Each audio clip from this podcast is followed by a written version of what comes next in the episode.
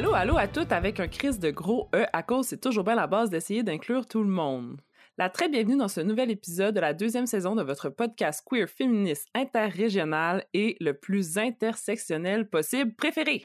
À chaque épisode, on se garage dans un thème qui nous intéresse vivement, à la vitesse où les enfants grandissent, et que ça passe vite le temps, hein?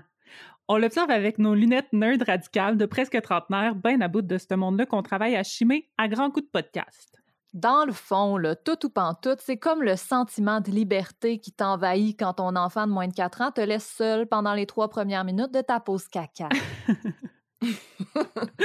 bon, aujourd'hui, on commence notre discussion sur la parentalité, du choix ou non d'avoir des enfants et de l'éducation de celles-ci. On en jase avec l'artiste Samuel, puis on passe sur toutes sortes de chires de notre bord aussi, évidemment. On est en direct de Villeray à Montréal, de Sainte-Anne-des-Monts en soi-disant Gaspésie et de Trois-Pistoles dans le bas du fleuve. Je m'appelle Alexandra Turgeon. Moi, Laurie Perron. Et Roxane Lallier. Vous écoutez, vous écoutez tout, tout, tout,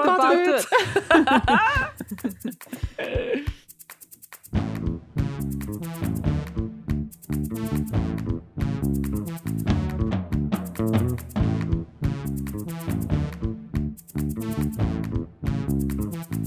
toutes avec un crise de gros E. Saviez-vous que vous pouvez vous abonner au Patreon de Toute Pantoute, en plus de vous sentir vraiment cool parce que vous avez aidé un projet médiatique indépendant féministe mené par des femmes puis des personnes non binaires. Déjà, c'est pas pire. En plus, vous allez avoir accès à des suppléments. Nos entrevues complètes avec les invités, des surprises secrètes envoyées direct chez vous par la malle, puis, une fois par mois, un stream en direct avec nous autres. Tous les détails au patreon.com slash toutoupantoute. Avant de présenter notre invité du jour, je voulais éclaircir direct tout de suite que quand on parle de famille dans cet épisode, on parle de toutes les formes possibles, qu'elles soient composées d'un, de deux, de trois parents ou même plus, qu'elles comptent un, plusieurs enfants ou pas du tout euh, parfois. Une famille en est une, qu'elle soit biologique ou non. Euh, la distinction va quand même être faite avec la notion de famille choisie parce que ça inclut pas nécessairement la notion de parentalité, bien que parfois, euh, oui. J'ai fini ma parenthèse. Euh, pour vous présenter l'invité, je voulais vous dire que, bon, étant moi-même nouvellement non-binaire et parent, je trouvais important de parler de parentalité à l'extérieur du modèle binaire homme-femme parce que les familles qu'on dit marginales sont plus répandues qu'on pense. Puis c'est important qu'on les inclue dans nos discussions. Euh, J'ai donc pensé faire appel à un artiste dont je suis fan, pas à peu près, euh, qui est également parent et non-binaire, pour voir comment il conjuguait art et parentalité. Et j'ai nommé Samuel. Fait que, à go, on l'écoute? Go? Go! Go!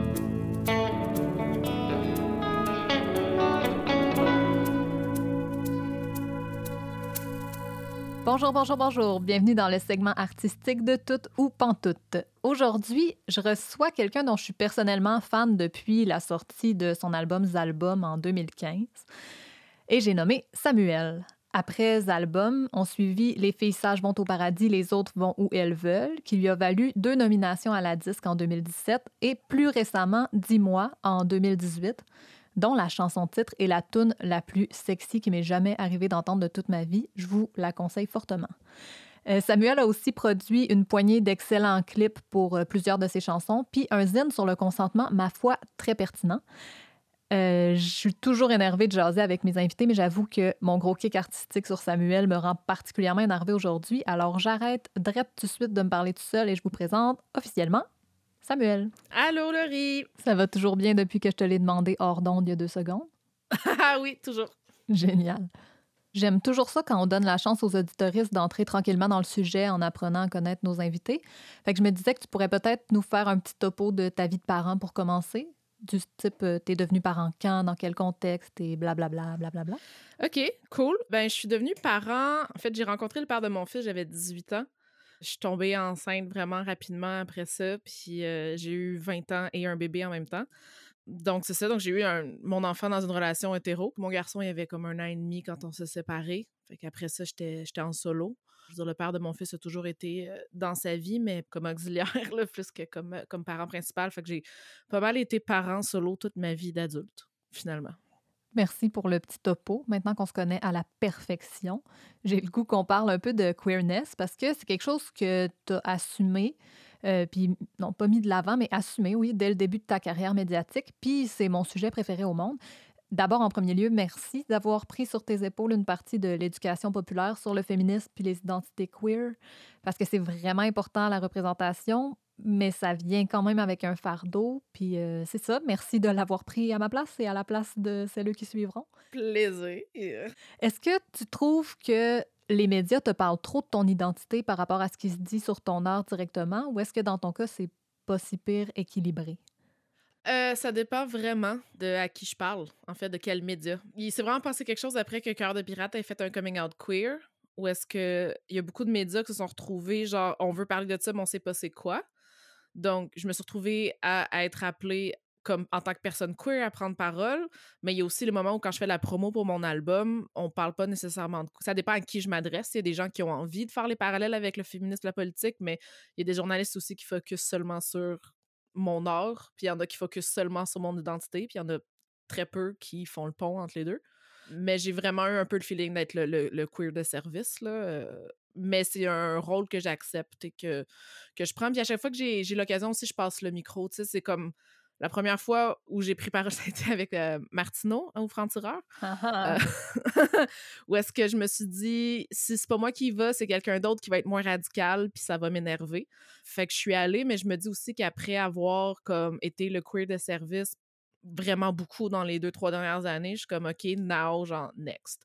Genre, il y en a d'autres des réalités. Puis aussi, c'est que, comme, être queer, c'est c'est tellement complexe puis multiple comme, comme expérience que ça fait pas de sens qu'il y ait juste une personne pour en parler publiquement. je pense que je pense que le, média québécois francophone manque peut-être de, ressources ou de, de, recherchistes adéquats, mais euh, il y a aussi le fait que c'est beaucoup de personnes queer qui n'ont juste pas envie de parler avec les médias, ce qui est très, très, très, très, très valide aussi. Comme je réponds vraiment pas à ta question, mais euh, c'est un choix que j'ai fait aussi. Je le savais qu'en parlant de, de, mon identité, les gens allaient vouloir m'en parler correct, ça répond quand même pas mal à ma question. Il y a plein de façons d'éduquer des enfants de façon queer-friendly, disons. Je me demandais, toi, quelle forme ça prend chez vous? Est-ce que tu portes consciemment attention à ça quand tu élèves ton enfant? Mais tu sais, mon enfant, il avait déjà 5-6 ans quand moi j'ai commencé mon, ma recherche d'identité. Mais ce que ça l'a fait, c'est que quand j'ai commencé à moi me poser des questions, mais j'ai aussi posé des questions à mon garçon.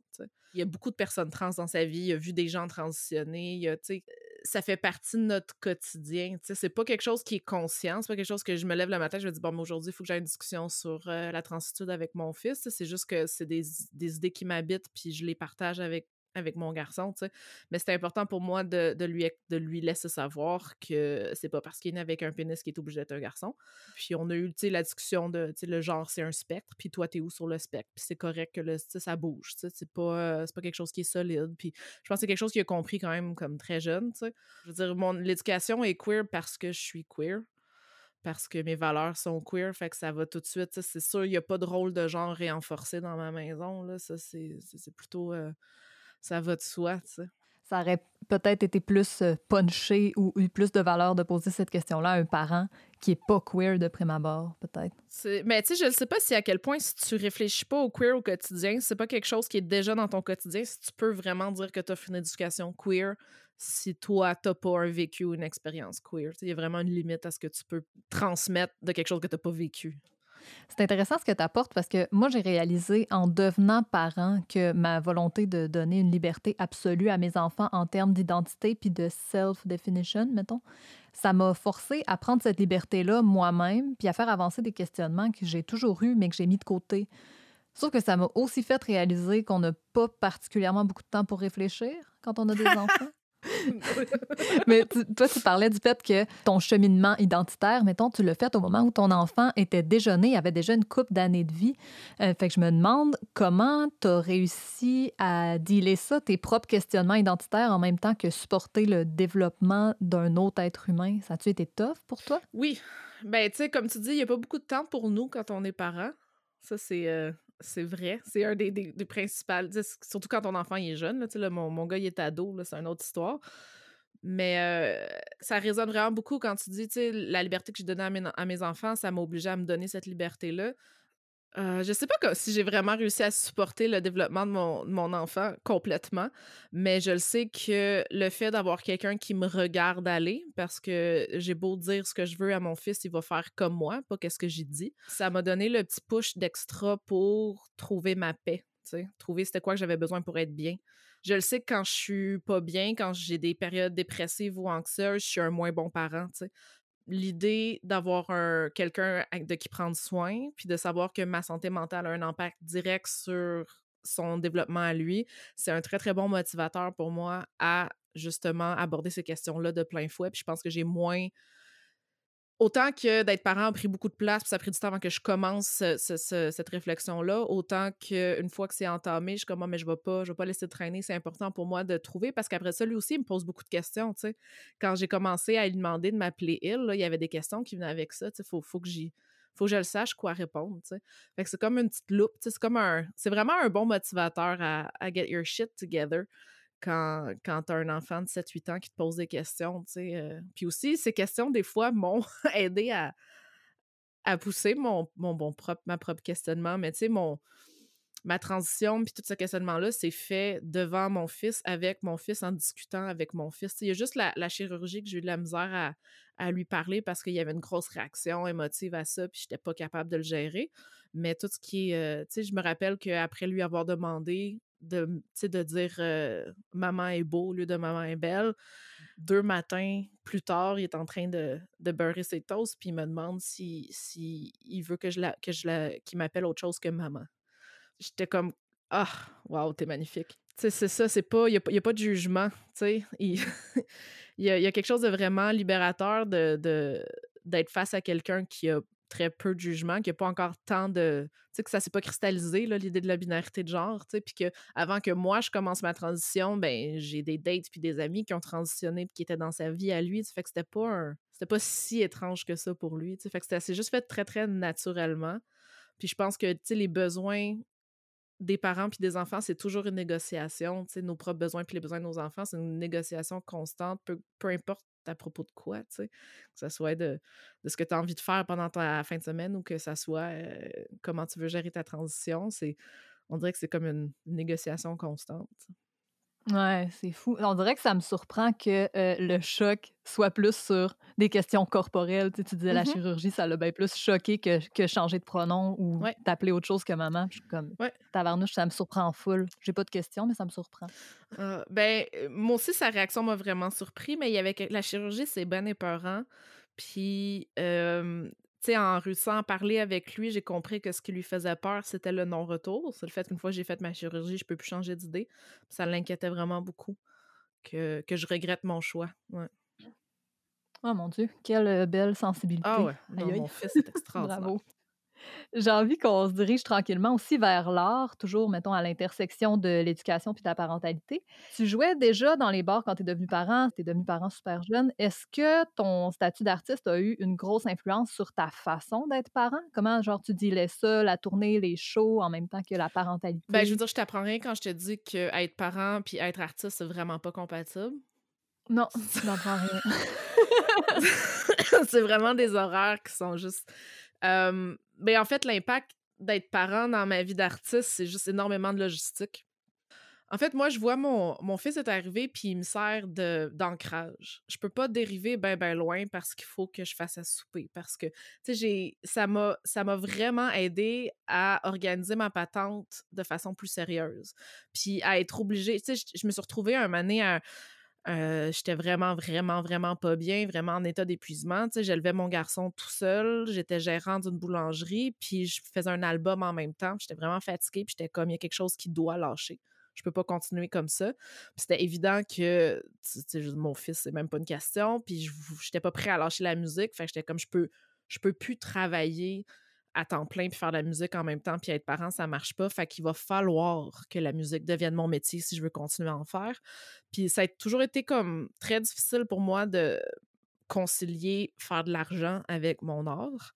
Mais ce besoin-là, le besoin de subvenir aux besoins de mon fils, m'ont vraiment aidé à, faire la paix puis à dire bon mais là je suis obligée il faut il faut que ça devienne une rentrée d'argent sinon je peux plus en faire parce que ça n'a pas d'allure. Fait que sa présence, autant que c'est un cauchemar logistique quand vient le temps de tourner, autant que sa présence m'a vraiment groundé puis donné l'espèce de, contexte nécessaire pour que je fasse le saut puis que je transforme ma carrière en, en métier finalement.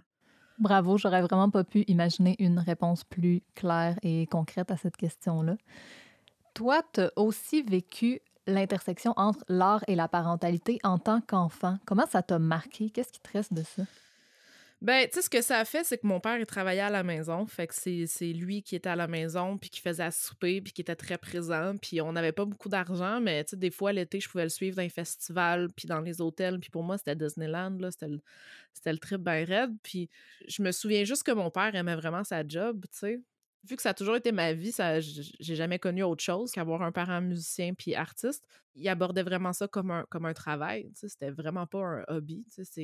C'était, il y avait son studio puis il travaillait toute la journée. Puis quand on revenait de l'école, le souper était prêt. Puis je suis comme devenue cette personne-là. Je suis dans mon studio presque toute la journée, mais je sais quand vers 3h30, 4h, je vais comme tout fermer, puis je veux, je veux que le souper soit prêt quand mon fils rentre de l'école puis j'y retourne plus dans mon studio pour le reste de la soirée parce que là, c'est ma vie familiale, tu sais. Ça m'a pris du temps à réussir à faire cette décision-là. Ça a pris que j'aille plus de job à côté pour être capable de décrocher, mais être artiste ou être pompier, tu sais, euh, c'est toujours compliqué de conjuguer ta vie familiale puis ta vie professionnelle. Tu sais, aussitôt que tu ramènes du travail à la maison, là, finalement, là, dans le sens que c'est dans ta tête encore, il n'y a pas vraiment de différence. sais. Entre être gérant de boulangerie ou est-ce que faut que je rentre si quelqu'un est malade ou, faire de la musique puis être comme là j'ai un gros crunch pour que je finisse mettons euh, mon démo avant telle date, c'est toujours de négocier encore entre mes besoins et ses besoins puis où est-ce que je mets mon énergie, tu fait que je, je vois pas une grosse différence au quotidien de quoi ma journée est occupée, C'est sûr que c'est quand j'ai réussi à y faire dire que j'étais cool, parce qu'il a manqué l'école pour venir euh, jouer avec moi. C'est ça. c'est comme la grosse affaire. J'étais comme, là, euh, tu manques l'école pour venir jouer du rock'n'roll, je peux-tu être cool? Puis a dit, ouais, t'es cool. Fait que, je pense pas que j'aurais été cool si j'avais été comptable, tu sais, mais, mais, mais au quotidien, en tant que parent, ce que je fais comme métier a, plus ou moins, plus ou moins d'impact, je trouve. Fait que, tu sais, ça reste. C'est comme quand, quand la musique devient ta job, ça devient une, job, tu sais. C'est ça. Pas une job comme les autres, c'est quand même la meilleure job du monde, mais reste que.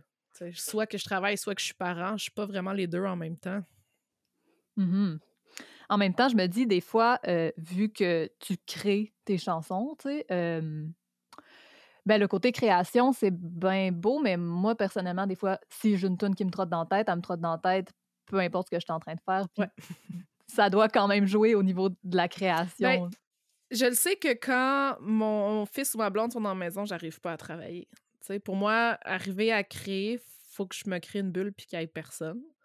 Fait que j'aime ça que mon fils soit à l'école ou à la garderie. j'avais hâte que mon fils commence la garderie. J'avais honte, mais j'avais hâte parce que autant que je l'aime, c'est toute ma vie, autant j'ai besoin d'avoir du temps pour moi dans la vie. Fait que, tu la création, c'est. Je, je pense plus vraiment à mes tunes quand j'étais avec lui maintenant. C'est vraiment rare. C'est plus quand je promène mon chien. Ouais, fait que c'est cool. Tu as réussi à vraiment découper ça. C'est assez génial. Merci d'avoir parlé de la garderie. Moi aussi, j'avais vraiment honte au début de les mettre en garderie, mais ben, je ferais pas le podcast, j'écrirais plus de musique, puis ça me, je, viens de recommencer, ça fait six mois qu'ils sont à garderie, puis ça change ma vie. Là. right? right. Ça. Non, non, il n'y a pas de honte à avoir une vie en dehors de, notre parentalité. Puis en même temps, c'est bon pour les kids aussi là, de vivre autre chose, d'avoir d'autres expériences que ce qui se passe à la maison.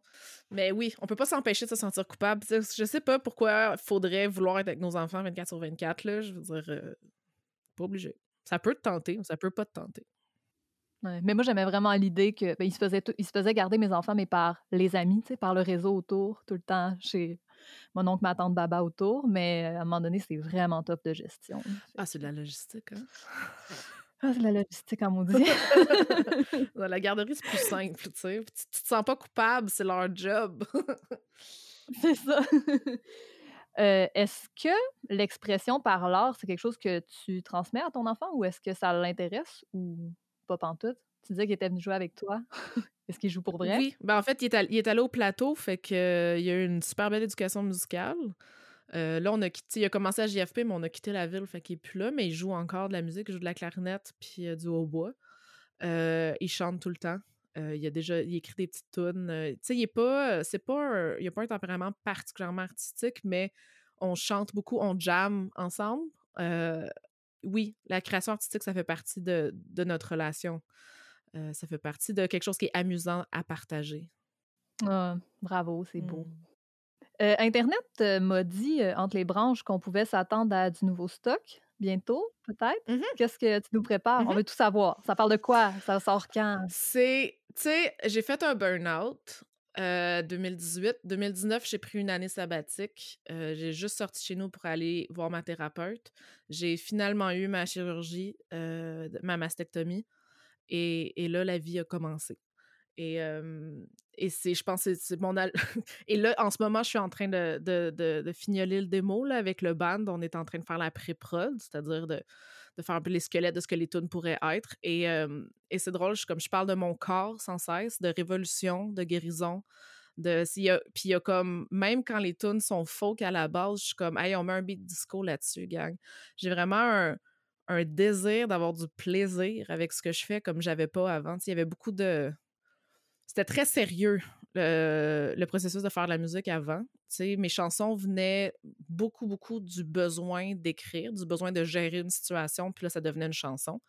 Mais là, j'ai appris à gérer. Puis ça a été, ça a été super épeurant parce que pendant un bout, j'avais plus du tout rien à dire ou à écrire. J'étais terrorisée que je ne saurais plus jamais écrire de tune parce que j'étais plus complètement malheureux. Mais là, euh, non, ça, ça va. Je sais encore écrire des tunes, puis j'ai vraiment du fun. C'est vraiment comme. Puis après avoir tourné juste beaucoup trop, je suis comme, non, faut que la prochaine tournée, j'aie du plaisir à jouer les tunes, là, parce que là, les, les tunes folk tristes, soir après soir après soir, ça me bouffait l'âme, tu sais. Puis j'attendais impatiemment la tune dans le set qui est plus dansante, tu sais. Fait que je suis comme, OK, non, la prochaine fois, le prochain album, il va être le fun à jouer. Puis c'est exactement ça qui est en train de se passer. Là, je capote, je suis vraiment full sur ce que je suis en train de faire. Je peux juste vraiment pas te le partager encore parce que c'est trop, euh, c'est trop nouveau, euh, mais ça devrait sortir genre dans peut-être peut un an. Je veux vraiment prendre le temps de, bien faire ça. Mais c'est, pour moi, c'est, tellement évident le, toute la guérison. Puis c'est vraiment, j'ai, vraiment l'impression d'avoir traversé un portail, un immense portail dans, la, dans la dernière année et demie, avec la chirurgie puis la thérapie, où est-ce que genre, j'ai tellement laissé de, de marde derrière moi. Puis aussi, je porte plus de binder, tu sais. Faut, faut- tu sais, euh, chanter à tous les soirs avec une veste de compression, euh, c'est pas pareil. fait que Ah, là, depuis avoir de binder dans ma vie, je respire bien, je chante mieux, je suis plus assis, je suis plus présent, j'ai du fun. C'est comme un autre vibe complètement. Euh, ben, pas tant non plus, parce que c'est encore plein de guitares fuzz, puis tu sais, je suis encore moi, tu sais, mais, mais je suis bien excitée de, de ce qu'on est en train de faire. J'ai changé de réal aussi. Fait que c'est comme. ah, c'est vraiment trippant. J'ai vraiment retrouvé le plaisir de jouer, puis il a fallu que, j'accepte que j'y reviendrai peut-être pas pour pouvoir retrouver le plaisir. Dans mon, année sabbatique, j'ai pas touché à rien de musical pendant huit mois solides. Puis j'étais, j'avais, tu j'ai- été obsédée avec une carrière musicale toute ma vie, depuis que j'ai 14 ans, depuis mon premier band, c'est mon but dans la vie de faire ça. Puis c'était la première fois que j'étais comme ça se peut, que ça soit plus ma job, ça se peut que j'en refasse plus. Je vais toujours faire de la musique, mais c'est, ça sera peut-être plus ça, puis c'était correct. Puis le jour où ça a été correct avec moi que je revienne pas faire ça, ben on dirait que ça a laissé de la place pour retrouver le plaisir à le faire. Puis j'ai vraiment commencé ma carrière de musique avec un besoin de validation immense, puis ça l'a très bien répondu à ça. Mais j'ai plus ce besoin-là, c'est fantastiquement libérateur de, de juste faire de la musique pour le plaisir et, j'ai vraiment plus d'attente sur le résultat, sauf que ça soit le fun. Puis je le sais que le fun, c'est contagieux. Je sais qu'il y a du monde qui vont triper sur l'album, puis peut-être pas tout le monde, puis je m'en fous ce que la critique en pense, parce que j'ai tellement travaillé fucking fort que mon dernier album m'ouvre la porte, que je le sais que je vais avoir les financements que j'ai besoin pour cela. J'ai déjà une équipe. Tout, tout le hard work de mettre les choses en place est déjà fait. Fait que c'est comme. Ah, là, c'est le fun. Malade.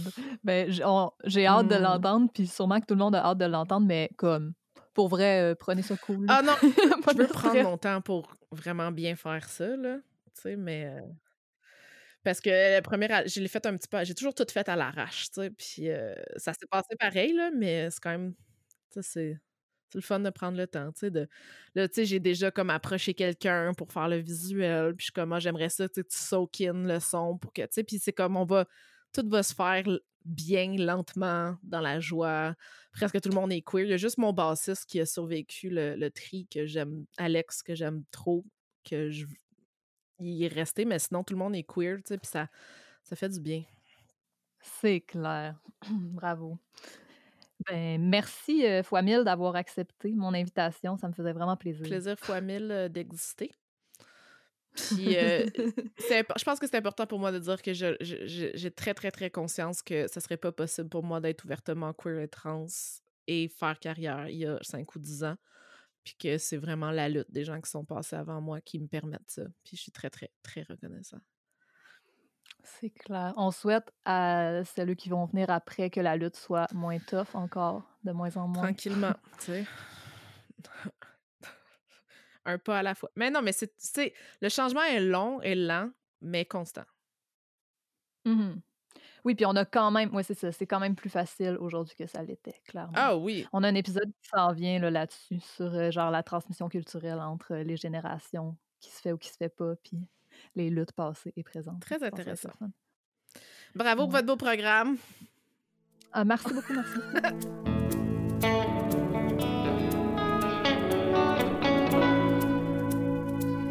On va se laisser sur la chanson Dis-moi de Samuel, évidemment, puisqu'on l'a avec nous aujourd'hui, qui est une chanson magnifiquement délicieuse qui parle de consentement, qui est, selon moi, un des éléments de base à se souvenir et à essayer d'inculquer à nos enfants. Alors, c'est pile dans le sujet. Je vous laisse écouter ça.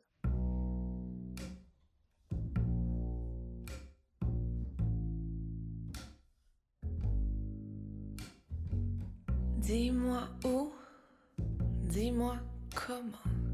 Dis-moi plus vite, dis-le-moi lentement. Dis-moi, dis-moi. Veux-tu mes doigts, mes doigts gourmands sur ton corps ondulant? Dis-moi.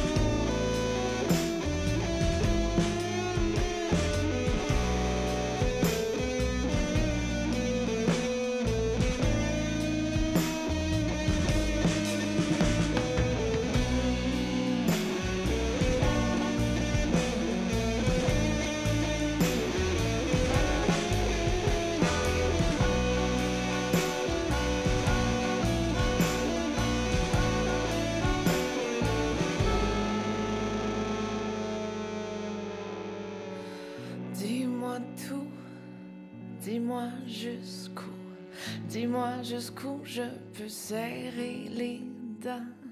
Dis-moi, dis-moi, prends tout ton temps. Dis-moi, dis-moi, dis-moi, on fait comment pour te monter au ciel, te pousser des ailes pour faire briller ton corps et ton cœur très très fort. Dis-moi, oui, je te dirai aussi comment me tirer des We.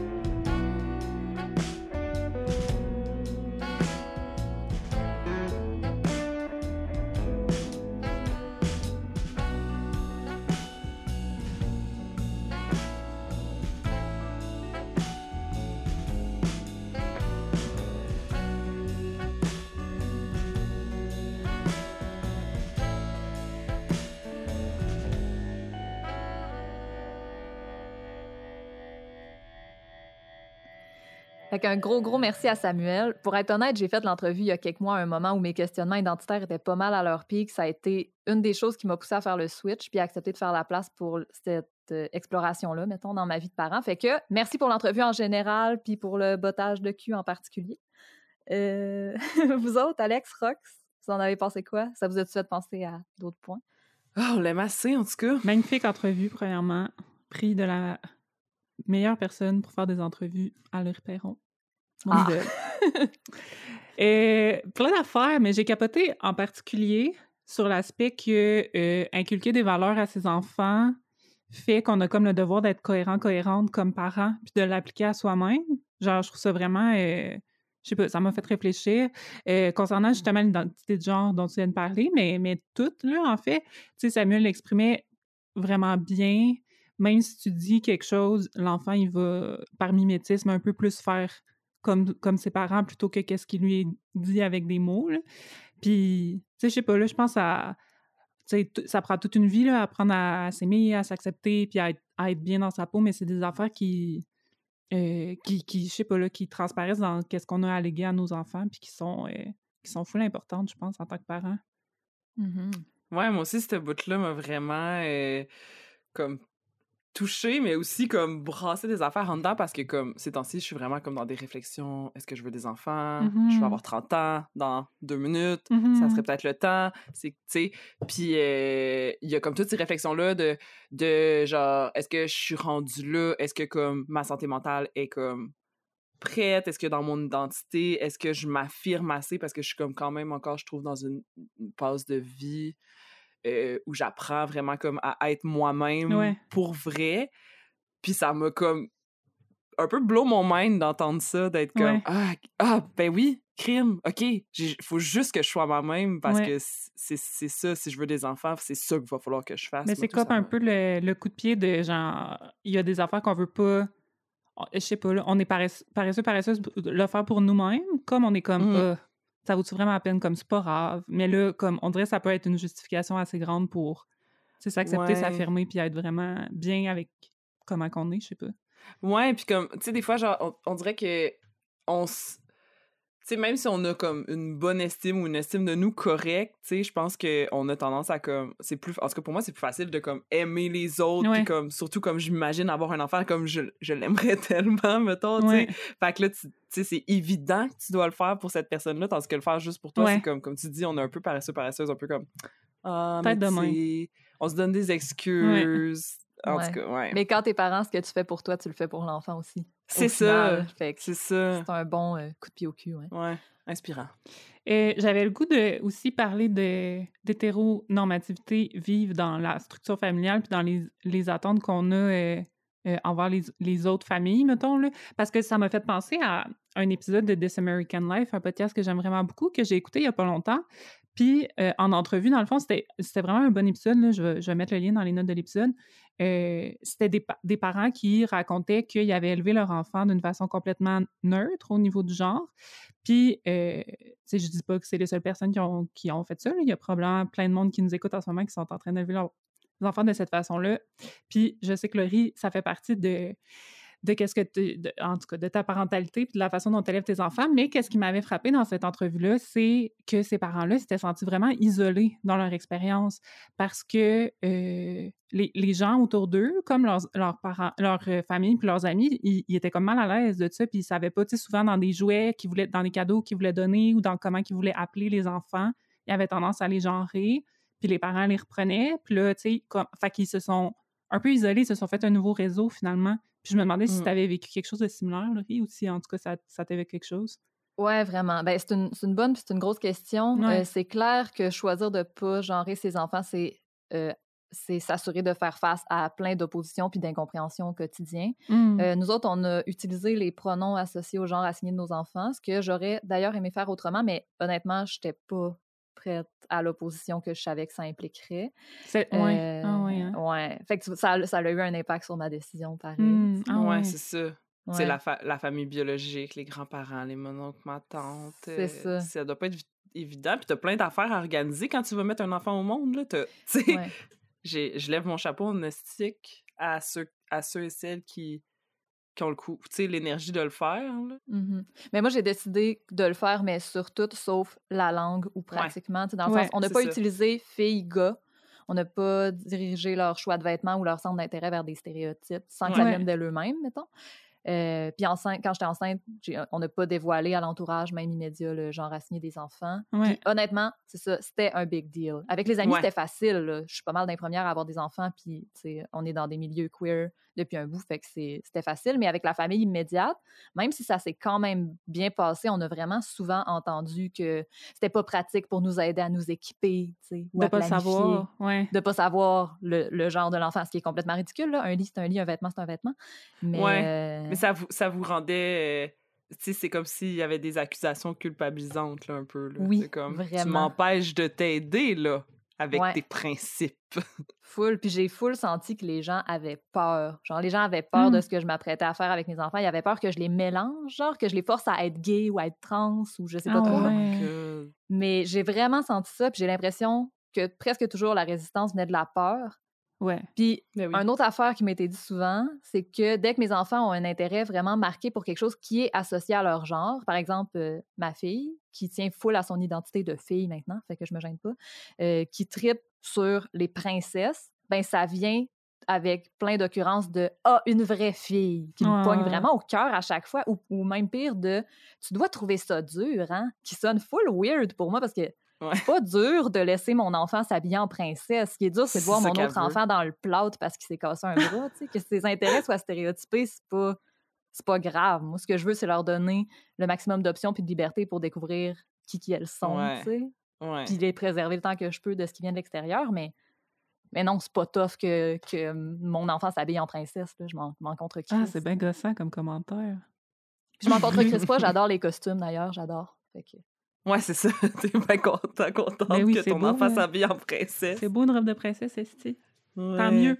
Ça me faisait penser, quand on parle de, de que ça, ça l'évoque de la peur chez les personnes, le fait que qu'on tu sais, que t'amènes une espèce d'éducation qui peut sembler comme différente, ça, ça me fait un peu cet effet-là, tu sais, juste, euh, tu sais, dans mon milieu, euh, en tout cas, dans mon environnement proche, euh, rural, il y a, il y a plusieurs personnes qui font des transitions de genre ou, tu sais, Mhm. moi-même qui a fait un coming out, en tout cas. Puis souvent, le monde, j'ai tu sais, les personnes extérieures à ces- à- aux personnes qui font des coming out, ils sont tellement mal à l'aise, puis ils sont comme.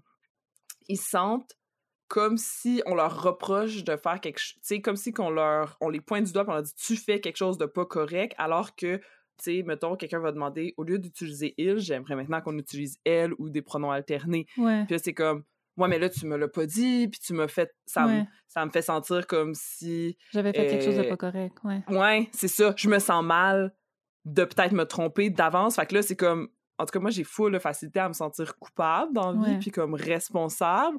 Fait que là, c'est comme, ben là, je vais pas lui demander ça parce que ça, je vois à quel point ça met comme la personne mal à l'aise. Fait que ça a dû être. C'est ça, je comprends vraiment le choix d'être comme, ah, gars, pour le langage. Tu sais, chez nous, je vais faire qu'est-ce que je fais, mais pour le langage, je vais pas le demander aux autres parce que je vais être obligée de dealer avec le poids de, de leur peur, de leur culpabilité. Puis là, tu te sens mal parce que, tu sais. Puis il y a comme une espèce de truc aussi de quand t'as tes enfants que, que t'offres un peu un nouvel enfant à ta famille. Il y a comme un peu Ah, cette vibe-là, là. Ouais. de comme mes petits-enfants. Tu sais, surtout avec les grands-parents, je pense. Tu Là. donnes un petit enfant à tes parents. Ouais. Ouais. Chris. Je sais pas si ça s'est en vécu général, comme ça pour mais toi. ouais, c'est vraiment un enfant, c'est chéri par toute la famille au complet. Ouais, c'est ça. il y a- puis il y a un désir qui est beau puis qui est légitime dans la volonté de de transmettre ce que tu penses que tu as fait de mieux, tu sais. Puis quand tu éduques un, un enfant, tu le fais de ton mieux, je pense, en tant que parent, pas mal, peu importe les parents. Fait que, tu sais, euh, ma grand-mère, ma mère, ils ont fait de leur mieux avec moi, puis c'est normal qu'ils aient envie de me transmettre tous les efforts puis les réflexions qu'ils ont mis d'en faire ça, puis que, que moi, je décide de le faire autrement, c'est sûr que ça peut passer comme un affront, Ouais. même si c'est vraiment pas ça la volonté. Fait que je comprends un peu la, la résistance, mais ouais, c'est quand même plate. Mais une des, des affaires qui fait réagir vraiment beaucoup, puis qui est pas liée au genre, euh, c'est la notion de consentement aussi dans l'éducation. Parce que respecter le consentement des enfants, c'est pas de prime abord bien vu. C'est souvent associé au phénomène de l'enfant roi. Ouais. C'est comme si euh, j'allais laisser mon enfant tout faire parce que euh, je voulais respecter son consentement. Puis, tu sais, Mm. ça vient avec des. Ah, mais ça va me faire tellement de la peine s'il me fait pas un gros câlin avant de partir. Mm. hein? Ça va me faire de la peine beaucoup, beaucoup, beaucoup. Plus que moi, mais. De la manipulation. C'est de la manipulation, d'adulte à adulte, on serait comme, c'est totalement inacceptable. C'est ça. Fait que euh, je pensais, je pense juste que c'est ça. Même en dehors des, des gens qui veulent faire une éducation non genrée, même les gens qui veulent mettre en pratique le consentement, des fois, on se le fait un peu euh, rentrer dedans. C'est clair. Mais à propos de l'éducation non genrée des enfants, pour euh, les auditoristes que ça intéresse, je vous recommande d'aller suivre euh, sur Instagram Non-Binary Mama, qui partage beaucoup euh, son expérience de parents non-binaires, mais qui euh, élève aussi ses enfants, je pense, le, le plus neutre possible. Moi, ça fait longtemps que je suis cette personne-là sur Instagram. Puis, en tout cas, à, à ma connaissance, là, c'est... Ces enfants sont pas nommés comme ayant un certain genre, puis... euh, Non, il n'a jamais euh, dévoilé le, le genre de ses enfants. Mais en fait, euh, ouais. Pas d'utilisation de pronoms non plus. Là. Non, c'est ça. complètement neutre, ouais. Puis c'est tout à fait compréhensible, là, je veux dire. Ouais, pas un frein à la compréhension de Non, c'est- quoi qui se passe dans la vie de la famille. C'est la plus cute famille.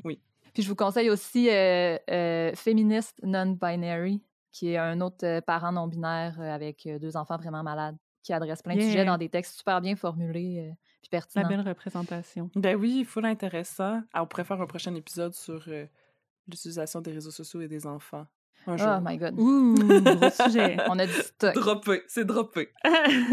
un autre affaire dont je voulais parler, c'était euh, qui me qui vient me chercher beaucoup, là, même si je suis pas parent, hein, encore une fois, là, mais euh, c'est les rôles genrés maintenant dans la parentalité. Tu sais, Mm. quel- mettons, dans les, euh, surtout dans les relations euh, hétéros, quel parent va prendre quel type de rôle, puis un peu c'est quoi la représentation de... euh, ben, je veux surtout parler d'instinct maternel, en fait, parce que c'est quelque chose Mhm. qui me gosse en esti. Premièrement, parce que euh, ben parce que je m'identifie comme femme, puis j'ai jamais ressenti d'instinct maternel. Ouais. Fait que c'est quelque chose euh, pour pourquoi je me suis sentie souvent euh, pas normale, mettons. Mhm. Puis aussi parce que je trouve ça, en tout cas, j'en ai reparlé tantôt, mais c'est quelque chose que je trouve euh, qui peut euh, donner vraiment beaucoup de culpabilité, puis qui peut euh, aussi qui, qui amplifie des rôles genrés dans la parentalité dans les, dans les couples hétéros. Mais j'ai écouté récemment un, un épisode du podcast Les couilles sur la table, que je mets dans les liens de l'épisode aussi, qui est en français, qui parle d'instinct maternel. Puis c'est super intéressant parce que, bon, évidemment, ils disent que ça n'existe pas, ça on le savait, mais la façon dont l'expert qui est invité le déconstruit, c'est en parlant du congé parental. Parce que, euh, dans le fond, elle, ce qu'elle dit, c'est que le. le- en- ben, c'est en France, là, ici maintenant, le congé parental, c'est c'est é- c'est égal pour les deux parents dans, dans des couples hétéros, mais euh, si la mère, mettons, prend un plus euh, long congé au début, par exemple, on, on justifie ça souvent avec l'allaitement. On veut que la, la mère euh, allaite l'enfant, donc soit avec l'enfant plus longtemps, puis euh, dès le début.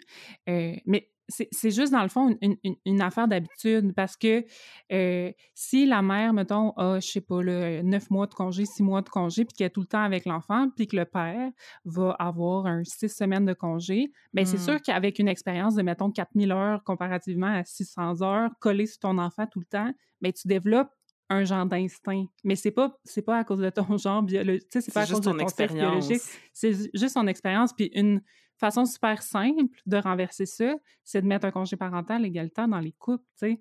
Ouais. Puis, euh, puis c'est ça. Puis juste d'arrêter d'y aller avec, avec le- l'espèce de d'a priori de départ que faut en donner plus à la mère parce que ça fait juste accélérer la euh, l'inégalité finalement. Ouais.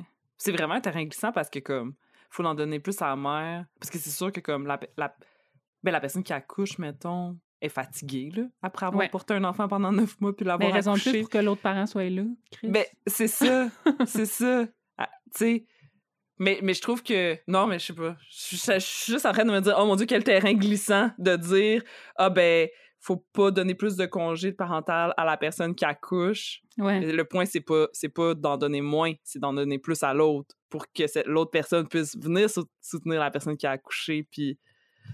Mais au, au, au Québec, en tout cas, moi, selon mon expérience, si je me trompe pas, là, j'ai fini mes congés parentaux, mais la personne qui accouche a un congé qui s'appelle maternité. Évidemment, là, il s'appelle quand même très genré, mais la Mhm. personne qui accouche a un congé de maternité qui est autour de son, son accouchement, qui peut être seulement pris par la mère, entre guillemets. Puis Ouais. le père, entre guillemets, toujours, a son congé pa- paternel. Puis après, le reste, c'est le congé parental.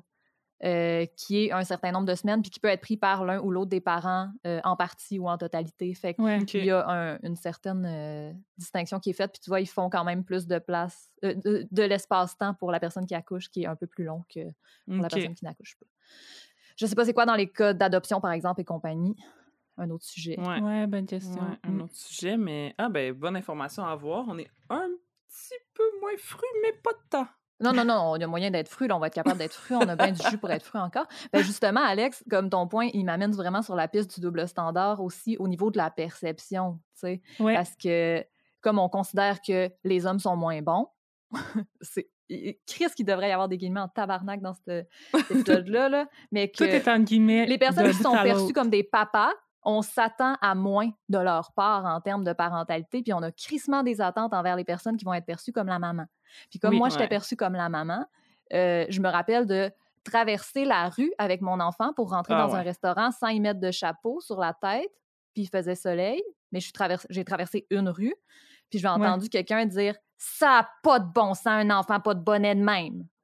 Puis, au contraire, me promener avec le père de mes enfants qui avait un bébé, la face pleine de ketchup parce qu'on arrivait du restaurant, qui en avait jusqu'aux oreilles puis qui mangeait des frites dans le traîneau pendant que l'autre tenait le chien d'une main. Puis comme, tu sais, pas sans supervision, on, on supervisait, mais moi, j'étais quand même loin en arrière, puis les gens, ils le croisaient en souriant, puis moi, j'étais comme, j'a- j'avais le goût d'arriver, puis j'arrivais avec une guenille, tu sais, puis ils étaient comme, mais qu'est-ce que tu fais? Je dis, ben, toi, les gens, ils voient ça positivement, mais moi, tout le monde me juge présentement. Ouais. Je le Ouais. sens, tu sais. Fait qu'il y a quand même un. Ah, que c'est beau un père qui s'occupe de ses enfants. Puis la exactement même situation. Ben mon Dieu, quand il a pas mis de bonnet, ça ben pas de bon sens. Tu sais, c'est comme la ça. même situation. Euh, c'est ça. Euh, ouais, je m'étais fait un petit point pour dire que, ah oui, que j'ai tout le temps voulu des enfants. Euh, quand j'ai eu à peu près 22 ans, j'ai commencé à dire à mes partenaires que la contraception à cette heure, c'était leur charge, parce que moi, si je tombais enceinte, j'allais mettre cet enfant-là au monde. Euh, Ouais. juste noter que cette technique est vraiment pas top en termes de protection contre les TSS, gang. J'ai juste été chanceux. Mais bon, euh, imitez-moi pas sans vous poser bien des questions. Mais ce que je voulais dire, c'est que j'aurais aimé ça, que ça implique plus de partenaires qui se questionnent puis qui achètent des condoms au lieu d'attendre que j'en sorte un nulle part. Mais non, ça a surtout résulté en plus de doux d'inquiet au Quai des Brumes quand j'ai annoncé ma grossesse avant un show. Pourquoi? Quelle anecdote! Pourquoi je parle de cette anecdote croustillante? C'est juste pour rappeler que les rôles genrés de la parentalité sont parfois quand même faciles à voir venir bien avant qu'il y ait de la fécondation. Non, c'est Ouais, vrai, hein. ça. Ben oui. c'est d'une évidence dans cet exemple. Puis pourtant, tu sais, moi, dans mon quotidien, comme c'est ça, comme je disais, moi, je commence à penser à vouloir des enfants. Puis la personne avec qui euh, je partage ma vie en ce moment est un petit peu plus jeune. Fait que c'est comme pas nécessairement le moment. Puis c'est une personne assignée mâle. euh, donc, de qui on pourrait s'attendre d'avoir un instinct paternel et de moi qui est assignée femme d'avoir un instinct maternel. Mais comme pour les personnes qui nous connaissent, c'est sûr que s'il y a quelqu'un qui a plus le rôle maternel, c'est pas moi. Je suis comme... c'est- tellement l'autre personne qui, qui, qui prend soin que tout le monde a mangé, puis que tout le monde est bien, puis tous les trucs qu'on attribue à Ouais. l'instinct maternel. Ouais. Puis tu sais, puis je pense pas que je ferais un moins bon parent, là. Je pense que comme j'ai, je suis vraiment capable, mais c'est juste que c'est, j'ai, moi c'est pas ça, tu sais, je veux, j'ai vraiment plus tendance à être comme dans la sécurité matérielle, puis des trucs que moi je trouve qu'on a attribué bien plus à des Mhm. pères, tu sais. Ben oui. Alors que comme en fait tout tout est tout est ta personne là, dans le sens que tu sais le- les les les- l'instinct pa- parental c'est juste peut-être même pas je sais pas si c'est quelque chose en soi mais tu sais dans le sens c'est c'est savoir prendre soin puis tout le monde a une façon de prendre soin puis le fait comme il peut tu sais Mm. Mais ouais double double standard et rôle genré c'est quand même drôle Oui, c'est drôle que ça soit comme. C'est ça. C'est une, une preuve si on en avait besoin que comme there's no such thing, puis, c'est ça puis c'est Ouais. c'est ça. C'est ça, mais c'est- c'est c'est tough de pas tomber aussi dans la caricature parce que comme moi, j'imagine vraiment comme la personne avec qui je partage ma vie, avoir comme les bébés dans la cuisine en train de faire des crêpes, genre, puis de comme faire la vaisselle puis passer l'aspirateur d'un pied pendant que moi je suis en train de comme construire la galerie dehors puis tu sais c'est full comme cliché puis un peu ridicule puis, puis peut-être aussi dangereux tu sais d'aller dans d'autres tu sais dans comme l'autre Mhm. extrême mettons Ouais. mais c'est juste en tout cas c'est juste tellement pas quelque chose qui a rapport avec ce que t'as dans tes culottes on s'entend là Mm. Non, capoté On s'entend. Euh, pour continuer sur ce- cette absence d'existence de l'instinct maternel, j'avais le goût de parler de du désir de pas avoir d'enfants ou du non-désir d'avoir des enfants, de la non-parentalité, euh, dans cet épisode sur la parentalité, juste parce que comme ça existe, c'est correct, puis euh, on, a, on en a parlé ensemble, puis on s'est dit que ça valait la peine qu'on fasse un épisode complet là-dessus parce qu'il y a trop d'affaires à dire. Mais c'est ça, je, veux juste en, juste en parler un peu parce que je pense qu'il y a vraiment beaucoup de, pression sociale euh, pour les personnes assignées femmes, euh, mais pour tout le monde, en fait, quand tu arrives à un certain âge de, de fonder une famille, tu sais, puis, euh, tu sais, c'est difficile, je pense, en ayant... Je trouve ça tough parce que, tu sais, on a le timer biologique, tu sais, on, on, on- vieillit, puis on, on sait qu'à un certain moment donné, ben comme ça... Tu sais, c'est la limite à laquelle, mettons, en tant que personne avec euh, des ovaires, euh, on va pouvoir donner vie nous-mêmes. Fait qu'il y a comme vraiment cette pression-là qui fait que c'est plus difficile de prendre une décision euh, calmement, là, sans, sans se sentir pressé. Y a- Ouais, Ah, puis sais, on est dans ces âges-là, là, on est tous à l'aube de la trentaine. Fait que, ouais en tout cas, autour de. Ah, je me sens ouais, mais vraiment autour de moi, tout le monde est dans ce pressure. questionnement-là. Puis, puis de plus en plus de pression de la, Ouais. de la famille, euh, puis, de- puis, euh, puis des amis. Tu vois les gens autour de toi qui font des familles aussi. Puis il y a une grosse. euh, c'est ça, il y a toute une grosse mythologie là, autour de, de qu'est-ce qu'on qu'est-ce qu'on attend. Puis qu'est-ce que. Tu sais, est-ce que tu vas avoir réussi ta vie? Est-ce que tu vas te sentir comme une personne accomplie si tu n'as pas d'enfant? Tu sais, à, quel point on, est sûr qu'on va le regretter, mettons, si on, décide de ne pas avoir d'enfant finalement, mais, mais qu'on soit rendu de l'autre bord de la ligne, mais qu'on puisse plus parce qu'on va être rendu trop vieille et là qu'on va commencer à le regretter. En tout cas, moi, j'ai de la misère à prendre ma décision euh, catégoriquement que je veux pas d'enfant de façon biologique parce que j'ai peur de le regretter, mais c'est, je pense vraiment que ça m'a été mis la tête plus que c'est moi qui le, qui le ressens personnellement. En tout cas, je voulais juste lancer ça, mais on va en Hmm. reparler parce que parce que c'est gros comme sujet. Ouais, puis aussi, tu sais, moi, je ressens full pression par rapport à comme, je mets des gros guillemets, l'horloge biologique, là, tu sais, c'est comme, ah, là, j'ai 30 ans, là, faut que je commence à, y- à y penser parce qu'il y a comme une limite euh, aux fonctions de l'utérus, ça a l'air. Mais aussi, comme, une autre partie de moi se dit, mais peut-être que c'est pas parce que j'ai un utérus que je suis obligée de porter le bébé. Moi, si mon partenaire pouvait porter le bébé, là, on en aurait des enfants dès que ça y tente, là. Pas de trouble, là. Je sais pas, ça me tente de porter un enfant. Puis, tu sais, what if qu'on accouche moins puis qu'on adopte plus puis que...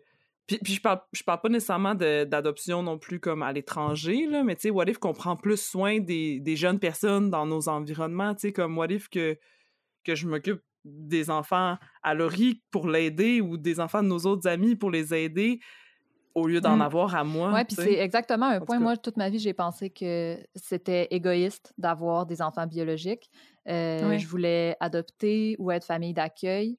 Euh, mais je me suis rendu compte qu'en tant qu'artiste underground polyamoureuse, j'avais pas tout à fait le profil pour être acceptée par une agence d'adoption. Euh, Hmm. Puis que la stabilité qu'il fallait pour être famille d'accueil, je l'avais pas et je l'aurais peut-être jamais. Puis c'est là que mes convictions ont été bypassées par mon horloge biologique, mettons. Ouais.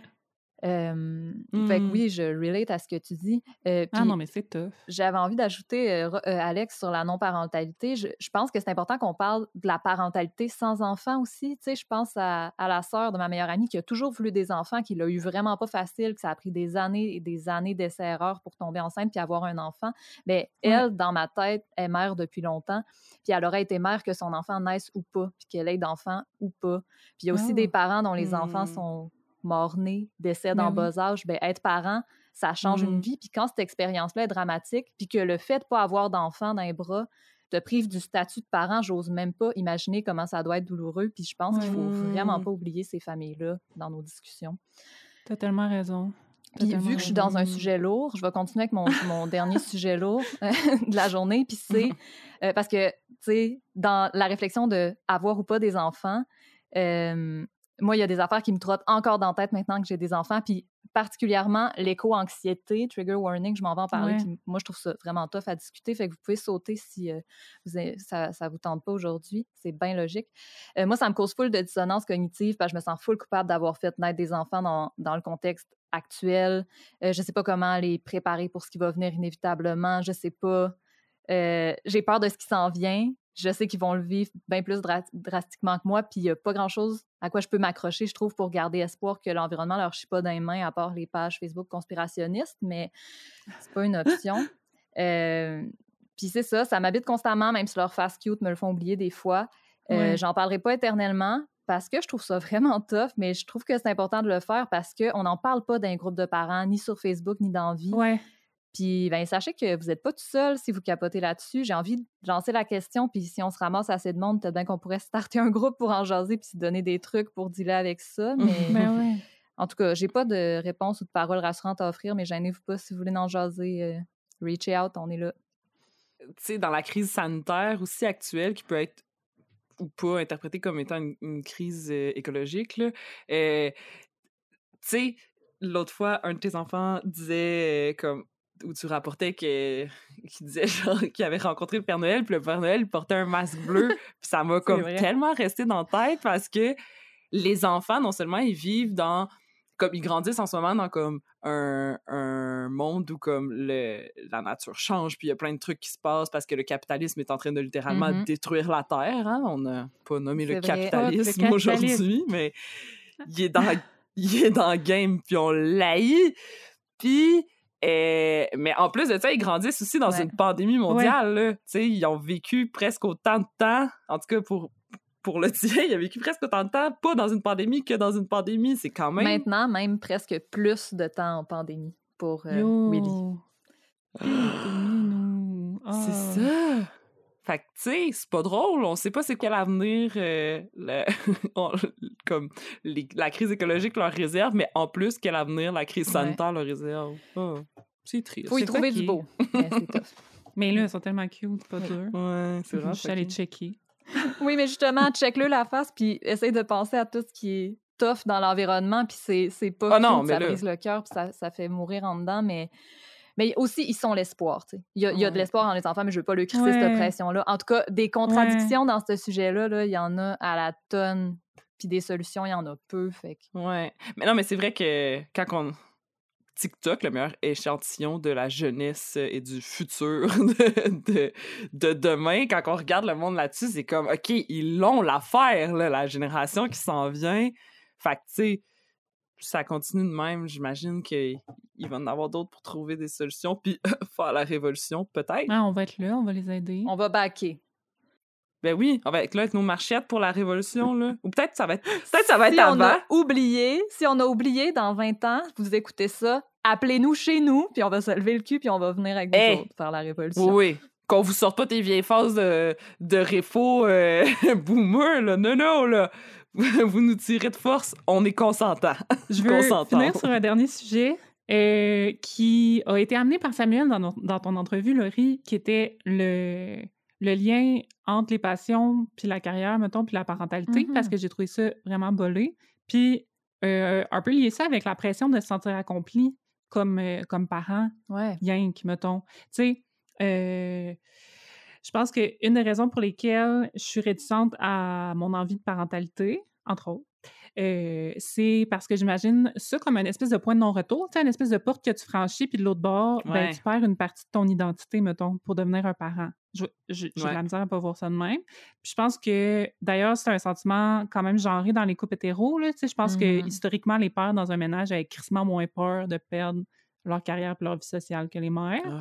Là, on peut avoir espace, oui. espoir que ça aille mieux, mais je pense pas que ça soit disparu non plus. Mm, mm. Mais je pense qu'il y a comme un tabou. Le dit non. Je pense qu'il y a comme...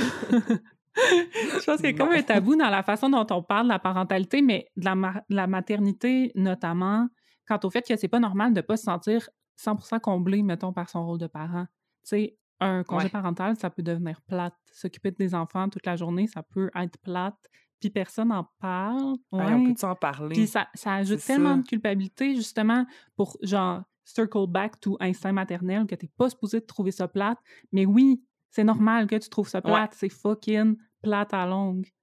Ben oui, je vois, je sais, c'est dole, là. T'as pas, t'as moins ça. d'un an, là, c'est pas le fun. C'est pas parce que le projet dans son entier, c'est comme n'importe quel petit projet, là, je suis en train de faire un mémoire, fait que c'est la même affaire. C'est pas parce que le projet dans son entier te fait vibrer que chaque petite minute que tu passes à le faire te, te, te remplit de joie, là. Tu as le droit de te faire Non, chier à écrire ça. une bibliographie puis quand même être dans le bon domaine.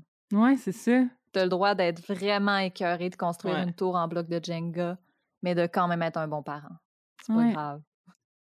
Ben Je oui. trouve- Ouais. Ouais. Mais c'est important de se le rappeler parce que il y a de la pression. Là, j'ai même pas d'enfants, puis je la sens, cette pression-là, de comme, OK, mais là, mec, j'ai des enfants, faut que je sois dédié. Faut pas que je là. change d'idée, faut Je pas que je doute, faire faut pas que... Ouais, C'est ça. ouais. C'est terrorisant quand même. Fait enlevons, enlevons la, la culpabilité. Je sais que ça se fait pas de même, mais, mais je sais pas, là. En- Enlevons-la envers les autres pour commencer, puis ça va créer un mouvement. Ouais. Diminuons le jugement, ça va déjà enlever Ouais. une grosse part de culpabilité, je pense. Ouais. Puis ça, on est capable, on est tous capables d'avoir moins de jugement Ouais. envers le monde autour de nous. Mhm. On va conclure cet épisode-là là-dessus. On espère que, que nos réflexions vous ont fait un peu de bien, même si euh, c'est un sujet qui est, qui est complexe puis euh, qu'on n'a pas vu le bout dans cet épisode. Euh, on a le goût d'entendre de vos nouvelles par rapport à ça. On veut savoir si vous en avez des enfants, si vous en voulez, si vous croyez à ça, l'éducation non genrée. Euh, puis si vous êtes accablé par l'éco-anxiété, n'oubliez pas d'écrire à Laurie. Et elle veut des amis.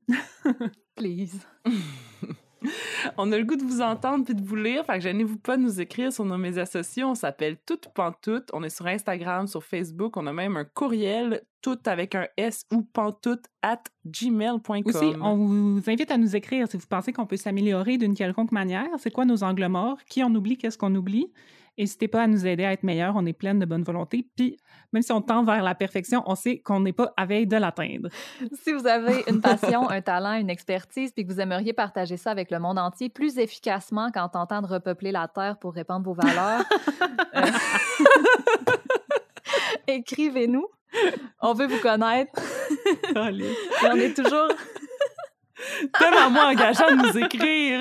On veut vous connaître. On est toujours à la recherche de nouveaux sujets puis de personnes de tous horizons pour en parler avec nous en ondes. On veut sortir de nos cercles. Help. SOS! on se retrouve la semaine prochaine pour un deuxième épisode sur le thème de la parentalité. On va aborder euh, le même thème sous un angle différent qui va être l'angle du corps. Donc, on va parler de périnatalité, de grossesse, d'accouchement puis d'allaitement. Donc, soyez là la semaine prochaine. Merci énormément à Samuel pour ta participation, ton entrevue tellement intéressante, pertinente et émouvante. Merci à Audrey Laperrière pour notre visuel. Merci à Marie-Ève Boisvert pour le montage. Puis, merci à vous autres d'avoir joué avec nous. Ciao! Bye bye. Bye!